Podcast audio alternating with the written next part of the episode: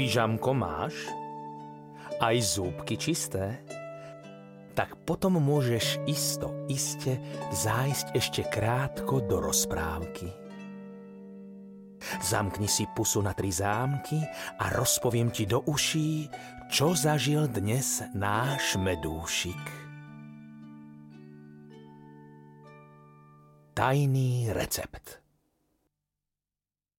Medúšik ráno vstal a vedel, že ho čaká veľa roboty. Bola to však práca, na ktorú sa nesmierne tešil. Rozkvitli púpavy a bolo treba začať s výrobou púpavového medu. V úli číslo 7 totiž vedeli vyrobiť ten najlepší púpavový med.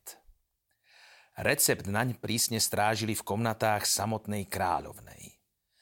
Medušikovi z neho prezradili iba jedinú časť – Včielky robotnice totiž mali zbierať šťavičku z púpav iba dovtedy, kým slniečko nevysuší rannú rosu. A tak sa medúšik skoro ráno o zlom krky ponáhľal k púpavám, aby doniesol do úľa čo najviac tej vzácnej, orosenej šťavičky. Keď už smedné slniečko vypilo aj poslednú kvapočku rosy, bol medúšik celkom unavený a tak si lahol doprostred púpavového kvietka, aby si chvíľku podriemal na slniečku. Ako sa tak medúšik na kvietku prevaloval, zrazu mu celé slniečko zakryl tieň. Nie, nebol to žiaden mrak, z ktorého prší. Bola to síkorka Barborka, medúšiková kamarátka, ktorá práve nemala čo robiť a chcela sa so včielkou porozprávať.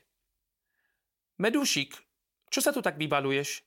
Ty, že si včielka robotnica? Veď tu iba po darovnici leňošíš. Medúšik odpovedal.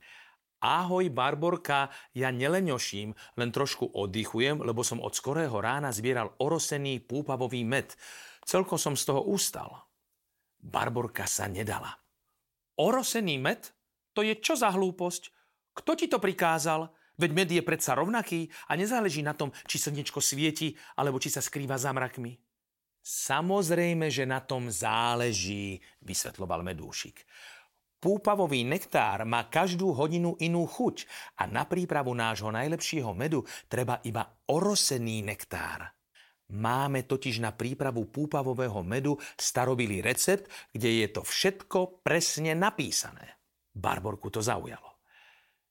Prezraď mi ten váš slávny recept. Vtedy menúšik povedal. Ja ho nepoznám. Recept je tajný a skrýva sa v komnatách samotnej kráľovnej. Sikorka sa strašne rozosmiala a medzi smiechom hovorila No, to určite, žiaden recept neexistuje a tú vašu kráľovnu ste si tiež iba vymysleli.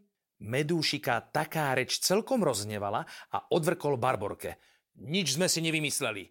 Aj recept máme, aj múdru kráľovnu, ktorá vládne celému úlu. A Barborka sa ďalej smiala. Ak je to teda pravda, tak mi ich teda ukáž. Uverím tým tvojim výmyslom až vtedy, keď uvidím recept alebo kráľovnu. Medúšik jej povedal. Už som ti povedal, že recept je v komnatách jej veličenstva a žiadna kráľovna z úla predsa nevychádza. Má príliš veľa práce. Takže to nemôžeš dokázať. Neverím ti ani slovo.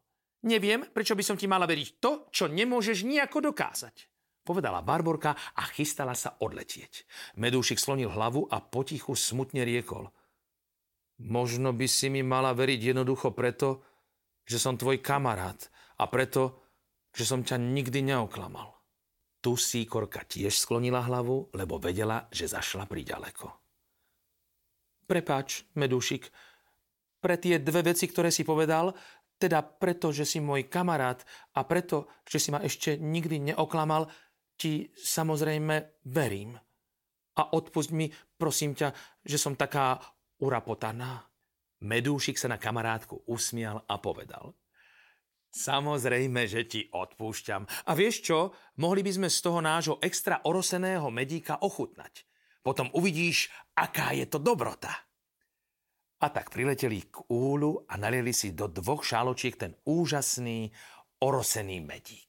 Keď ho síkorka Barborka ochutnala, zhýkla. Joj, medušik, to je dobrota. Už teraz na 100% verím, že máte tajný recept a že máte kráľovnu. Už nikdy nebudem pochybovať o tvojich slovách. Si predsa môj kamarát.